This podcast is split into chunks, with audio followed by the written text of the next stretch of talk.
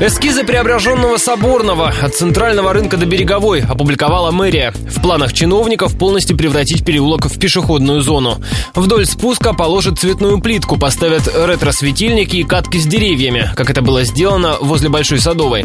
Также в планах построить часовню на Соборном Береговой. Ранее рассказывал радио Ростова главный архитектор города Юрий Дворников. Соборный – это как бы мы его называем дорога к храму. Выйти на Соборную площадь, потом мы проходим через центральный рынок и спускаемся по Соборному к Береговой, где у нас устанавливается такой памятный знак, элемент часовни, который называется Южная врата. Это вот связь храма, связь с Доном, и через Дон мы связываемся со Старочеркасском, то есть это как бы столица Донского казачества. Превратить переулок в Ростовский Арбат собираются к чемпионату мира по футболу в 2018-м. К этому же времени планируют построить подземный переход через Большую Садовую в створе Соборного.